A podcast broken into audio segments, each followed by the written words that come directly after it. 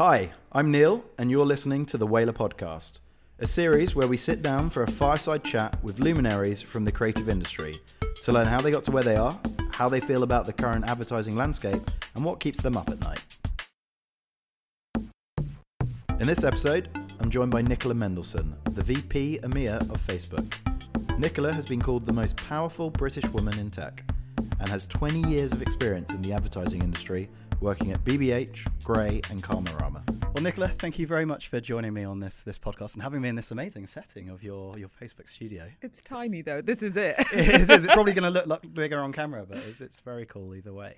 So, I'd like to start off. You've had an incredible uh, run of different things that you've been doing, but I read somewhere that you started off studying English with theatrical studies at Leeds and wanted to be an actress. I did. Yes. So, how did you then get to the world of creativity and advertising from that? So that's what I thought I was going to be. And then I was in my second year at university uh, in Leeds, which I love, and my daughter's there now. Oh, really? Uh, yeah, so I oh, get, nice. get, to go back Studying and the same degree. No, she's doing international history and okay. politics. But um, I. I remember in the second year at university thinking, oh, there's a lot of luck involved in this acting thing. And I don't know if I want to have my whole life working out if it's about luck and saw people that were brilliant at it not getting jobs. And then I had a friend who was a year older than me that had just got a job uh, at JWT Okay. in London in the media planning department uh, when it was all together. And I'd never heard of a job like that. You know, I grew up in Manchester. I didn't know anybody that worked in advertising, didn't know anyone that worked in the creative industries. I thought that sounded like a job for me. Hmm. So then I applied and got in. Fantastic. And so, was that your first role at JWT? No, I Um, didn't go to JWT. Oh no, you went to BB. You joined the grad scheme. Yes, I got in in 1992. My first job, age 20, was to be a, a graduate trainee at Bartle Bogle Hegarty. Amazing. which was amazing. And I stayed there for another 12 years, uh, sitting outside John Bartle and Nigel Bogle's office for literally all of the time uh, that I was there. I never moved seats. Wow. And of course, that gives us a connection because John Hegarty's now the chairman of Whalar as well. So it all comes full circle. Absolutely. In one way or another.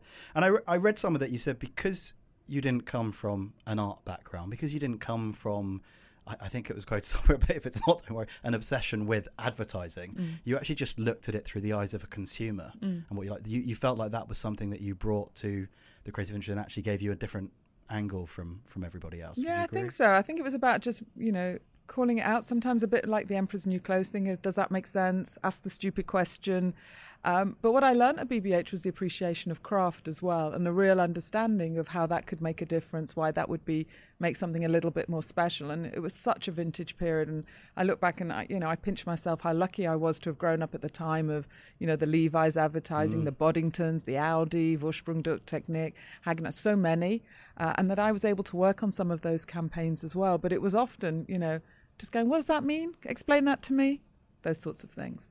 And was I'm interested actually. Was it the first grad scheme that you applied to, and then and then you got? Was BBH something in particular you were looking for? Yeah, and it was shameless because I love the Nick Kamen uh, ads uh, for Levi's, and I thought I'd like to work at the company that does that. And I think my passion came across even from a, a young age as to I loved it. I loved the storytelling and the fact you could compress something into 30 or 60 seconds, but to paint such a rich picture of another world.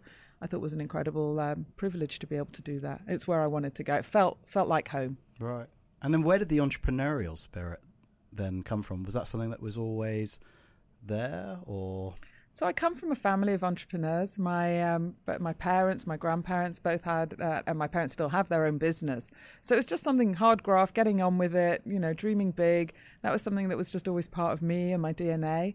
And I think actually the best of companies and the companies that do well engender that spirit in people. The belief that you can go out and do anything. So I think you can have entrepreneurialism within a company as well, not just for the owners of the company. And certainly in that period in BBH in the 90s, I felt I felt like it was my company as well, hmm. and I wanted it to do well. I wanted it to succeed, and they allowed us the space to go out and do that as well. actually, and I'll come on to that later because one thing I will say about Facebook is it has an amazing community of entrepreneurs hmm. inside working Mm. for it, and I've always been interested at how it achieved that. I guess one question I then I've then got on the entrepreneurial track uh, because obviously I sit in that seat as well. Is I wonder if you would share this perception or maybe have a different one. I would say if you knew what you knew at the end, at the start, you'd probably never put yourself through it and start. would you agree with that? Uh, but you could argue about about anything because if you really want to do well in anything, you've got to work really hard, and you'll have some failures along the way and some challenges, and therefore you can, you know, once you get to the good bit, you can look back and enjoy it. But I was also taught a long time ago never be satisfied. And if you think that you know you're moving, you know, if you feel if it feels comfortable, then you're probably not moving fast enough. So I'm not one to look back and smile, and I just keep. The, the more interesting thing will be the thing coming ahead. I said to someone today, I never give myself more than a seven out of ten, and they just replied, "Don't ever," because then you literally it's that that that yeah that kind of never being satisfied, and that was another thing I learned from those BBH days. You, could always amend it, and it could always be better. And when we were doing the new business pitches, and it would be three o'clock in the morning, and you were still tinkering around, tinkering around on the edges, because you could still make it better. And every moment that kind of moved on was another moment that you could just do one more bit, never quite finished. And actually, at Facebook, we've got a saying uh, this journey is 1% done. And it really feels like that. so, whatever we've done today, actually, the, the things that are going to come, that's going to be where it's interesting. And, and we don't sit in the studio, but as you know, our buildings are kind of unfinished, on they're purpose. scrappy yeah. on purpose to so that the physical environment reflects kind of the inner spirit of that kind of keep going. One percent done. I also love the when you go to MPK and there's the the Facebook sign at the front and at the back is the Sun Microsystems Mm. part of the sign and it's the reminder that a, a large corporation can can disappear if you Yeah, if so you you're talking about our uh, headquarters. So literally, as you arrive, the, the welcome sign is the thumb like, one hack away. yeah. But it is on the site of the Sun Valley sign, which was the previous um, company that had our campus. And it is a sobering reminder because, you know, at that time, that was a multi billion pound market cap company with the smartest and brightest people working there. And where, where's Sun today? So, yeah, I think, and it's not just that sign, there's other parts of the buildings and the campuses where we still have kept their logo hmm. up in different places, just to remind us. reminder. So let's go to the Karmarama days for a, little bit. What was that like starting that, and how was that? What were the different challenges then from from BBH obviously starting a company, but how did you take a different approach into Karmarama? I guess actually let's start with a very simple one. Why did you start it? Well, actually, it wasn't me. Um, Oh, I joined it later on. So Ah. between BBH and Karmarama, I spent five years at Grey, Yes. uh, which was a fantastic period. Um, just learning a lot. In, in many ways, the things that happened at Grey at that time was one of the best learnings for actually from a, a manager position and, and a leadership position, and really starting to understand how you can change cultures and work with different organizations. And it was from there. So I'd done kind of BBH when it was small and then got very big, and Grey was very big. And then actually, the guys from Karmarama, Ben and Sid and Dave, approached me to come and join them. It was very small. It was about 18 people. Wow. I remember coming coming from kind of this really big grey company. We went and had a chat together, and I was like, "Come and meet us." And it was them. And then the first day I walked in, it was the whole company was sat around at one table. I was like, "Okay, this is going to be different." And if you wanted to get something, you went and got it. you know, there wasn't legions of people, and that was a great learning. And I was very proud of the you know what we did there together, uh, and to see the success that the company still has, which is even better. Yeah. And so from there to VP EMEA at Facebook, one of the largest companies, so uh, going to another scale, how what what attracted you to that to that role? So when I was at Karmarama, I also took on uh, the IPA. Mhm. I was the first female president of the IPA, and it was at that time that I was. Well, I'd always been really interested in, in digital and tech and what had been happening, and even back to the BBH days. I remember working on a CD-ROM project for Coca-Cola. It seems so old-fashioned, but it took six months to make this one disc Wow. uh, that we sent out. Pride of Joy. I have no idea where it is now. I'd love to see it. I'm sure it would make Wouldn't me laugh. something to yeah, play it on. no, correct. Yeah. You wouldn't have the uh, the hardware. But um, I became more and more interested into what was happening in the world of tech with you know Google and Facebook and, and Twitter and LinkedIn. And spending, I went on a few trips out to Silicon Valley, went on the tours, um, that I, and it just really thought that there was something different going on. And so my whole mantra at the IPA was very much around how we created um, that that the UK would be the best place in the world for advertising for the digital age, whole creative pioneers that we would train, uh, our, you know, the new people coming in, that we would work together with the Right. companies. So that's what fascinated me. And then I guess I, I made quite a lot of noise about that. And, you know, we, we had some success at that time at the IPA with it. And um, Facebook came and knocked on my door. And I joined four, nearly four years ago. Mm. What what for you is great advertising? What what do you think is uh, if you, if you could pick one one thing in it that would make advertising great? What what do you think is the key? Oh, I think it's always been for me about the ability to change behaviors. Um, and with that comes storytelling, and with that comes the you know, the elicit of an emotion or a response. But that, it's the habit changing that I think is really interesting. And then my follow up is going to be more personal to you. What key characteristic do, do you think that you've had, or do you kind of look back on as having helped you have the success that you've you've had? If you had to pick one thing that made the difference, think it goes. I think it always has to go back to the consumer. I think great advertising is rooted in people and understanding what people are doing, whether it's with the product or whether it's with the media, uh, how they're responding. But those, starting with people, finding the insights out from people, I think that's where it starts. And I've always loved and been interested with by people. Hmm. Um, so I guess that's why I've always loved my job. That's great. So then to Facebook, I'm interested to know what do you think? And again, this is a very broad topic, but just if you can pick one thing, what do you think Facebook's impact has been on advertising? Um, I think about. Well, this, I think it, Facebook's had uh, a number of different ways that it's impacted, but I think how digital has changed. And again, it goes back to people. So it's not about Facebook's impact. I think it's about people's impact.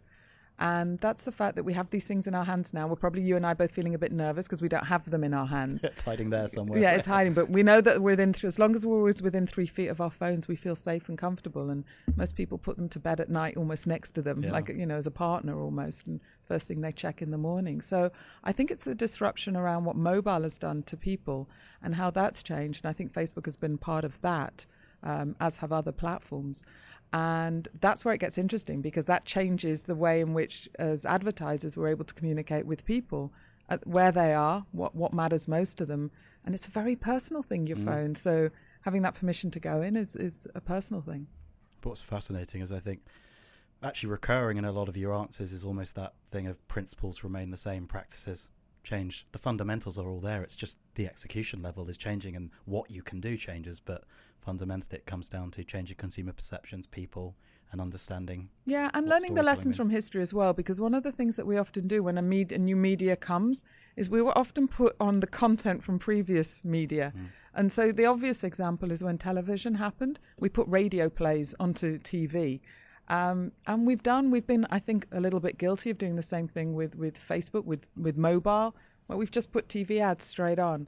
And actually, there's such an amazing uh, canvas now of, of opportunities of different way to tell stories in a mobile world, whether it's through Carousel, which is built for the mobile platform, where you can literally bring all the best bits of Facebook in, whether it's videos, whether it's you know pictures, whether it's words, uh, 360s, put it all in, and then it's like a Pandora's box that can you know can keep evolving. And so I don't think the conversations now. I think the conversations have shifted within the industry to not just be about what's the channel. It's like what's the campaign and how does the campaign work and how can we now make sure that when we're producing that actually we can shift what we're doing because that's the thing that actually needs to change. But yes, the storytelling, the consumer insights, the craft if the craft's needed, because actually we're also seeing a different way of a, a disruptive way of production now, whereby people are very used to the fact that yeah, I can have something a bit fuzzier or a bit more live or a bit more casual than those perfectly finished pieces that I was talking about twenty something years Yeah. ago. What do you think? What do you think is the the single biggest challenge that's been caused by this change that you think brands or just the industry as a whole has yet to to, to overcome or, or execute really well? So I think it's actually I think it goes back to a little bit on my previous question, which is making sure that we're keeping ahead uh, of the the new things that are out there, and that we're not just doing the new things because they're experimental, which I think is important. I think people definitely should be testing and learning, but it's also once you do that that you consolidate the learnings and that you build from there. Because one thing that's definitely not going to change, people aren't moving away from their mobiles. Nope. That's not going to happen. People are spending more and more time on their phones, more and more time on their platforms. You know, with Facebook and Instagram, they're spending over 50 minutes a day with us every single day. So if you want to be where people are, then Facebook and Instagram are the best mobile platforms that you can be on. So that's the way to think about it, not as something that happens after. Yep. You come up with all the idea, the strategy, and then think about what do we do on Facebook and Instagram. The campaigns that do really well are where they start up front right at the beginning and then it comes and seamlessly goes the whole way through. I sort of feel people need to remember it's an iterative approach as well of learning through what you're doing and don't Totally. expect every part of what you're doing to smack it out the park Mm. each time. And that can be the challenge with keeping up with the innovation because people then have this expectation almost not to learn, to be too rushed Yeah, to and it, things. Yeah, and it's so different from how things used to be. So again, back to those heady days of '92, I would make one or two TV ads a year and a couple of print ads and be literally exhausted. Um, that's not how it is anymore. You can make, you know, we did a campaign recently with Zalando where they made over 70 films, live films in one day. Hmm. It was a fashion show where they were showing different things and getting it out there. And I think as a creative, how exciting that is that you can now have the ability to almost have this cutting room floor on an ongoing basis every single day. Now, that has its own challenges in terms of new ways of production, new types of craft, new ways of thinking about things. But I think that's really exciting. I think it's interesting. There was an analogy by um, Bradley Jakeman, the president of PepsiCo Beverage, that you know said it used to be four assets that we take. We'd had eight months, and now four is four thousand, and eight months is eight hours or or eight days, and they don't necessarily have more budget to do it with. I'd be interested in your thoughts on ad relevancy because I, I think one of the challenges has been the four thousand. People have just, to a degree, rushed to it, puts up lots of, of, of noise, and it's not necessarily been meaningful content. Mm-hmm. Or actually, what you discussed earlier as well was not platform specific content, so it was just the radio putting radio adverts on TV analogy. Uh, where do you think people are on ad relevancy, and, and, and how much further do you think there is to, to go on people getting it right? So I think it's it goes back to you know knowing what you're trying to do. So if you know what you're trying to sell and who you the old days and who you're trying to sell it to, then you find the best places to do it. And it might not be four thousand, and it might still be four or five uh, but it needs to be the right four or five. And the relevancy point is particularly important, especially on a platform like ours, because what people expect, if you know, when they're in their own news feeds, and you're if you're a brand, you're up against the pictures of their kids or you know their friend's wedding or the band that they love. They expect the advertising to be relevant and uh, you know right for them with great creative. That's what's the thing that's going to stop people in their tracks and go, you know what? yeah, this is worth pausing and having a little look at and mm. spending time with. So I think if we get that bit right, the you know the targeting plus the great creative work, that's what personalized marketing at scale means. That's when it's powerful, and that's when we see the extraordinary results. And actually, we're seeing more and more more and more people, more and more advertisers doing that. Um, what changes do you think large companies or large need to make in order to be able to adapt to that better? So, what I can share with you is some of the things that we've seen that, that have been happening already. So I know of a number of different creative directors and actually also advertisers as well that come in and say, "Show me the work on mobile." I'm not. I don't want to see the work that's this big. I want to see what it feels like when it's this size. Yep. Because that's how my consumers are going to see it. And so, again, if you're starting with the KPI here, where you're actually evaluating the work, how people are going to see it, I think that changes the way. So that that's one of the tips that I've seen that really can make a difference.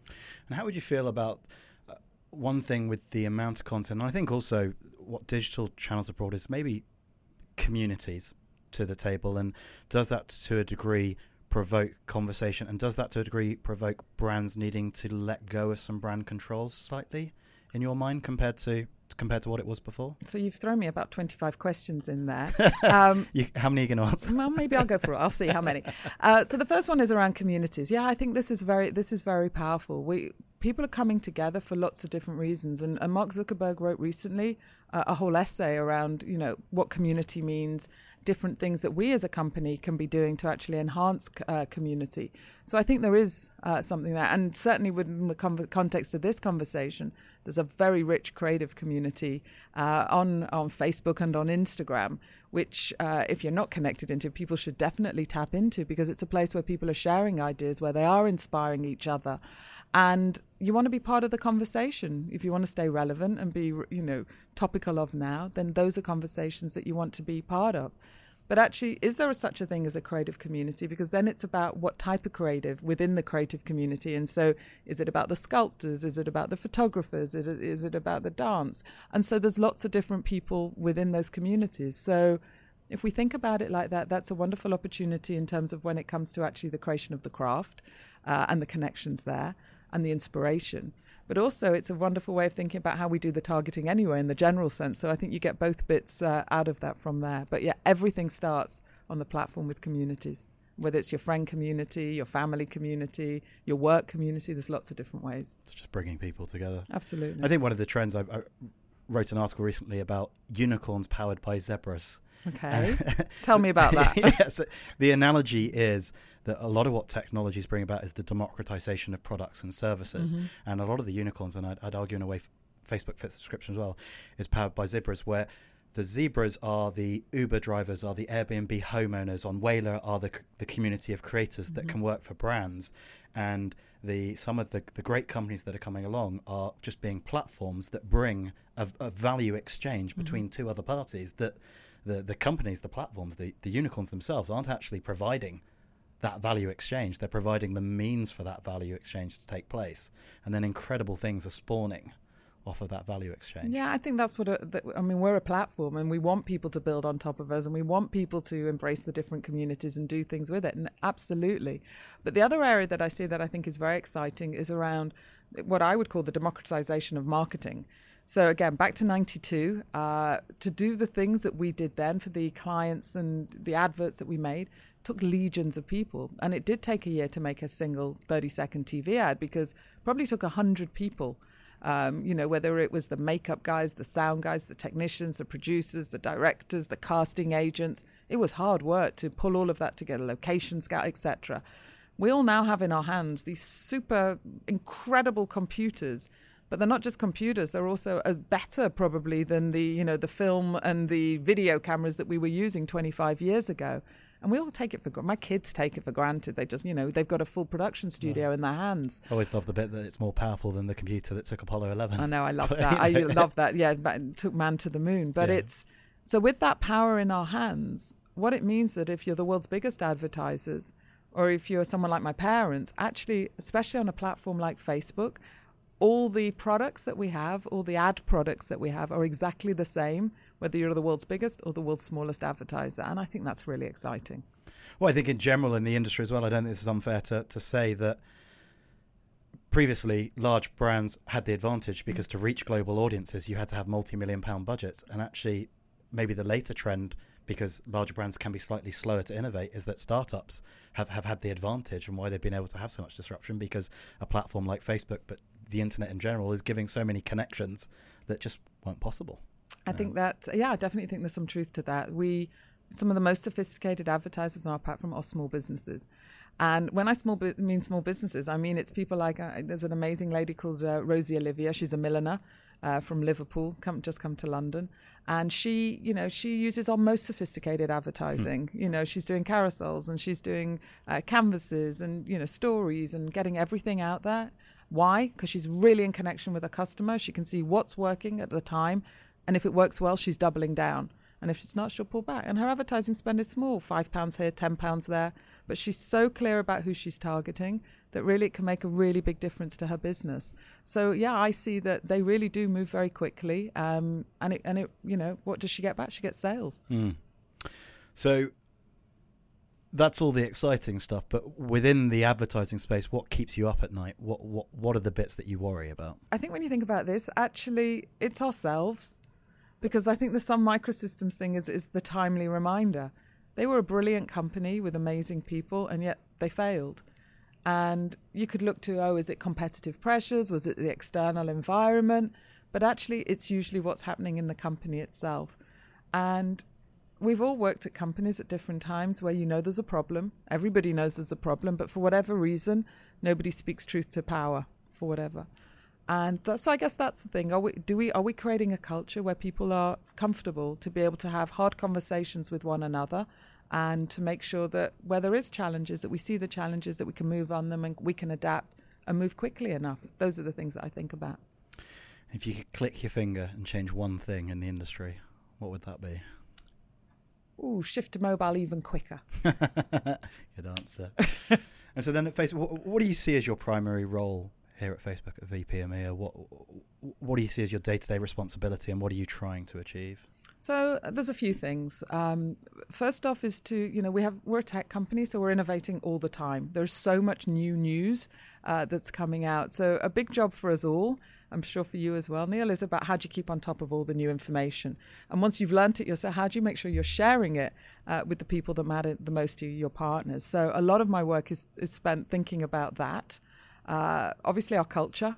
Uh, I spend a lot of time thinking about as we're growing how to make sure that we preserve the things that have got us to where we are today. That and the culture is the most important thing. Yep. The, the other area that I'm very passionate about, and I've spoken a lot about in the past, is the whole area of, of diversity. And again, being a tech company, we know our numbers aren't good enough. We publish our own gender uh, reports. Uh, how we're doing, and only 17% of our engineering staff are female, and that's just not good enough and we, you know we want to do more about that. So that's something that I think about quite a lot as well. And I think I saw Steve, the North, uh, what's his Northern Nor- Europe. Northern Europe now, saying that you know it, it, it's also it's not about just trying to drive diversity. Diversity brings value Oh yeah, as well, and it's it's not just for the pure mission of saying no. it it should be more than fifteen percent. It's actually the company is going to benefit. So how can you, you know, today on Facebook we have almost 1.9 billion people that use the platform every month, 1.2 billion every day. You know, they're not all guys. and so if you're creating products for the future, it has to represent the totality of the people that are using the platform. More interesting things happen when you bring people together. And it's not just about, you know, gender, it's all types of diversity. It makes for a different stimulating you know perspective and the same is true of advertising you look at all the golden ages of advertising it was when different groups of people came together with diverse opinions and challenged each other and thought in different ways that that's a very important thing and, and it's a really healthy thing i think for any company and you know what it makes economic sense mckinsey's done research that says that boards and companies that have more diversity are boards that do Mm. better I think there's an interesting. I, I was speaking at an event uh, yesterday with Colin Gottlieb, CEO of EMEA of Omnicom Mhm. Media Group. He was saying one of the things that disappoints him is he didn't go to university. He would struggle to get hired at the company that he is now CEO, uh, EMEA of, and the, you know that you know a lot of innovations come from rebels to a degree as well, and people challenge. I mean, look at Facebook, um, and so he just said there's a, a broad diversity issue as well of just not getting too process driven in, in how people get get brought in. Yeah, and I think that you know, um, I think it's about understanding people. Goes back to that, and understanding what are the skills that people have that could be useful to your company. And I think if you if you try and just put all people into the same mold, we're only going to get the same answers to the solutions. And I don't think any company wants to just get one answer to a solution or you know uh, one solution uh, to a, to a challenge. You want to have lots of multiple different perspectives that you can then discuss and debate. So I would agree with that and. I think different industries over time can really can get sometimes a bit stuck just hiring in their own kind, and that's not a good thing. And I'm a big fan of Colin, so I'm glad he did get the job. What would you? What advice would you give someone starting off in the creative or advertising industry now? I'd say how exciting, um, because I think it's. I think this is the best time to be in the industry. I think there's never been more opportunities to uh, to do things. It's never been easier uh, to enter the industry, but it's not without. Um, you know differences that might need to be adopted. So I would build mobile first, of course. I would say that. I would think about the embracement of failure, how you can test and learn. Uh, I would think about storytelling because storytelling will always matter, and how you can pitch a story quickly and, and succinctly. And then I would make sure you have a bit of fun, because there's a reason you chose the creative world and the creative industries, which, by the way, in the UK are our fastest Yeah. growing industries um, you know, growing at double-digit growth for the last ten years, and also, you know, it's an eighty-five billion dollar, uh, eighty-five billion pound GDP every year to the economy, and those jobs aren't going away. Mm. All businesses need creativity, so um, you got yourself a job for life. Do you think it would be a? F- do you think this is a fair statement to say that in the past five or six years, creativity not slightly taken a back foot, but some of the obsession around tech and data has overtaken creativity, and creativity is coming back now because of the amount of content being put out there, and creativity is coming and helping perform better. I don't think creativity ever went away. Okay. I think it's front and center of all successful businesses. And I think the interesting businesses of the future will be the ones that bring together very successfully the creativity and the tech together. That that's how I see the future developing. Great, right? Quick fire round. Oh no, I normally do these to people. Are you ready? and you're okay. Best business book you've ever read? Probably anything from um, one of my favorites, uh, Adam Grant. So uh, originals or can I have two, give and You take. can have two. Thank you. Perfect. There you go. All right, next question. Name someone who's inspired you the most. Sheryl Sandberg. Favorite band? I just did a thing with Take That this you morning, so I was going to say Take That. But actually, I, you know, growing up in Manchester, I loved, um, you know, the Smiths. Okay. Favorite movie? Mm, easy, The Godfather. Okay. If you didn't work in this industry, what else would you be doing? It would definitely be something in the creative industries, no question Not going about back that. to the actress roots. No, No. Um, no, definitely would be the creative industries, but couldn't couldn't separate which bit of it in there somewhere. What's a tiny thing that annoys you the most? Mm, tiny thing. I'm quite tidy. Okay. Uh, It's a mess, this is a good and my children know that mess. Oh, really? Yeah. Do they cause the mess? yes. if you had a time machine, when and where would you go? Oh, ancient Egypt. If you were running for office, what would your campaign slogan be?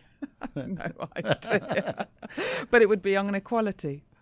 Okay, and then the very last question. It's got to be a Whalar related question. Beluga, blue, humpback, or killer whale? I've No idea. Blue. There you go. Perfect. Nicola, thank you very much. It's been a pleasure. Thank you. Cheers.